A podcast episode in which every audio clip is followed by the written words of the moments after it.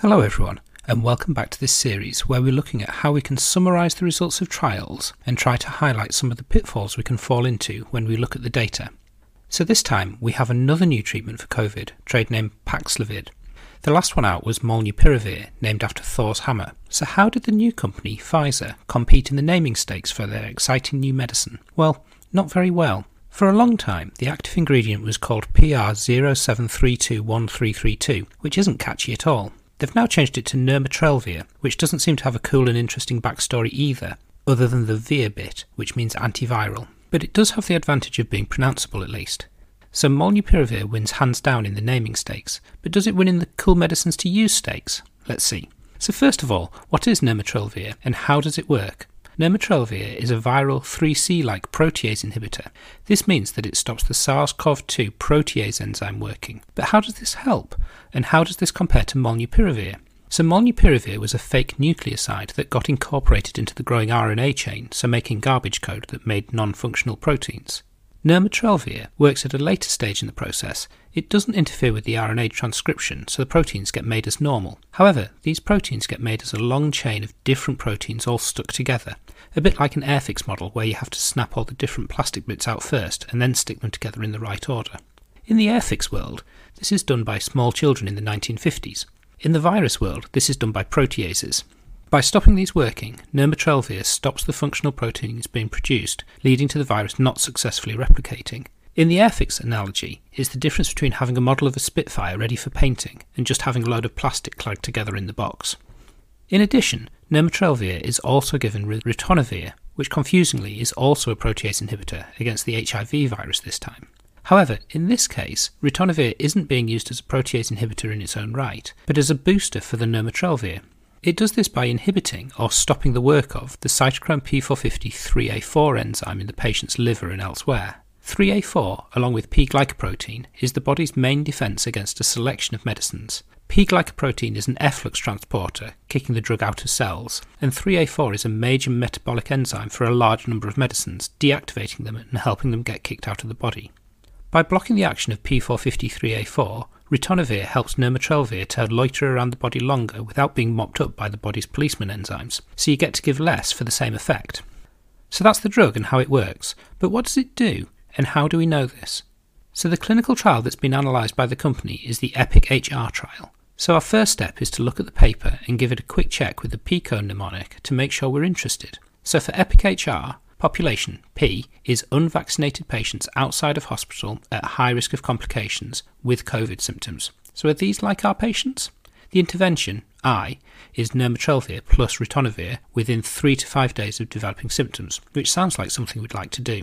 Control C is placebo, which sounds like what we're doing now. And the outcome O is hospitalization or death, which sounds like something we inpatients will care about. So from this PICO analysis, we can see that we probably care about the trial. There's a bit of a caveat on the population, but not enough to throw the whole paper in the bin. So now we should probably have a look at the data. What is the data? So at an interim analysis point, which is a point in the trial where they agree to have a look at the data to see whether it's ethical to continue recruiting, they found that people in the recruitment arm had a 0.77% chance of being admitted to hospital, compared to 7.01% in the placebo arm. 0.77 is 11% of 7.01, so we've reduced the risk of hospitalisation by a whopping 89%. This makes a good headline and compares favourably with molnupiravir, which reduced the risk of hospital admission by a paltry 30%. Although remember that just a few weeks ago that 30% sounded really impressive. But remember that these are relative risk reductions. These are good for mathematical manipulations, but less good for patient understanding. For patient and clinician understanding, it's better to use absolute risk reductions and numbers needed to treat. So, what are these numbers for nirmatrelvir? So, out of every 100 patients in the nirmatrelvir trial, and give or take the decimal points, which are within the margin of error of the universe anyway, 7% were admitted to hospital if they got placebo, and 1% if they had nirmatrelvir. 7 minus 1 is 6, so 6% of patients benefited. Or to turn it round, we'd need to treat about 16 patients for 1 to avoid hospital admission. And for molnupiravir, 10% were admitted to hospital if they got placebo, and 7% if they got molnupiravir. So 3% of patients benefit, or you need to treat around 34 patients for one to avoid a hospital admission. These are more understandable numbers. So does this now mean we can declare nirmatrelvir the winner? Nirmatrelvir looks like it's at least twice as good as molnupiravir, whichever stat you use. Well, as you might guess, things aren't that simple. The problem with comparing between trials is that there can be lots of differences in trial design, which means the results just can't be compared together.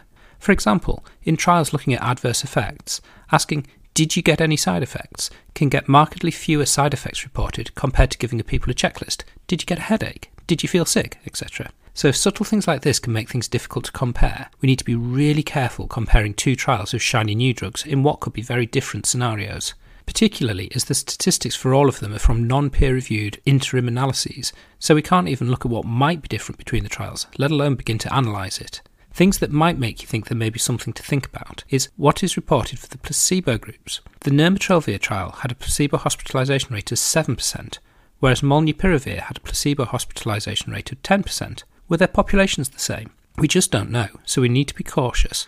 There's also the niggling problem of the population in the PICO analysis, so that even if it ends up that the trials were looking at similar patient groups, are they the same as our patient groups? The trials were in high risk unvaccinated patients. Our patients are highly likely to have been at least double, if not triple, or quadruply vaccinated. So can we extrapolate? Again, we just don't know. So to pull it together, you've got 30 seconds to get your message across to a colleague who's asking about nirmatrelvir and whether it's better than molnupiravir. What do you say? Well, using the Pico mnemonic for structure with an extra C at the end for confidence, you could potentially say, for high risk unvaccinated patients, population, given nirmatrelvir within three days of symptom onset, intervention, compared to giving them nothing, control, 6 out of 100 avoided a hospital admission, outcome. This compares to the 3 out of 100 we saw benefit for from molnupiravir, outcome again. However, confidence, we haven't seen the full trials yet, so we can't compare them to each other, and we don't know how effective they might be in our patients who are high risk but likely to have had a vaccine or three. They seem like a good thing to do, but we'll need to wait for real world data or more trials before we can say if they work for our patients or which one might be better. And that's it. Hopefully, it's been interesting and given you a bit of understanding about the new nirmatrelvir and also given you the confidence to have intellectual humility. This is what we think is the best guess now, and this is what we have to base our decisions on. But we don't have enough information to offer advice on everything, and the stuff we do have enough information on to give advice, we know we're not guaranteed to be right, so we'll be prepared to change our opinions in the future when there's more data. Thank you, and see you next time.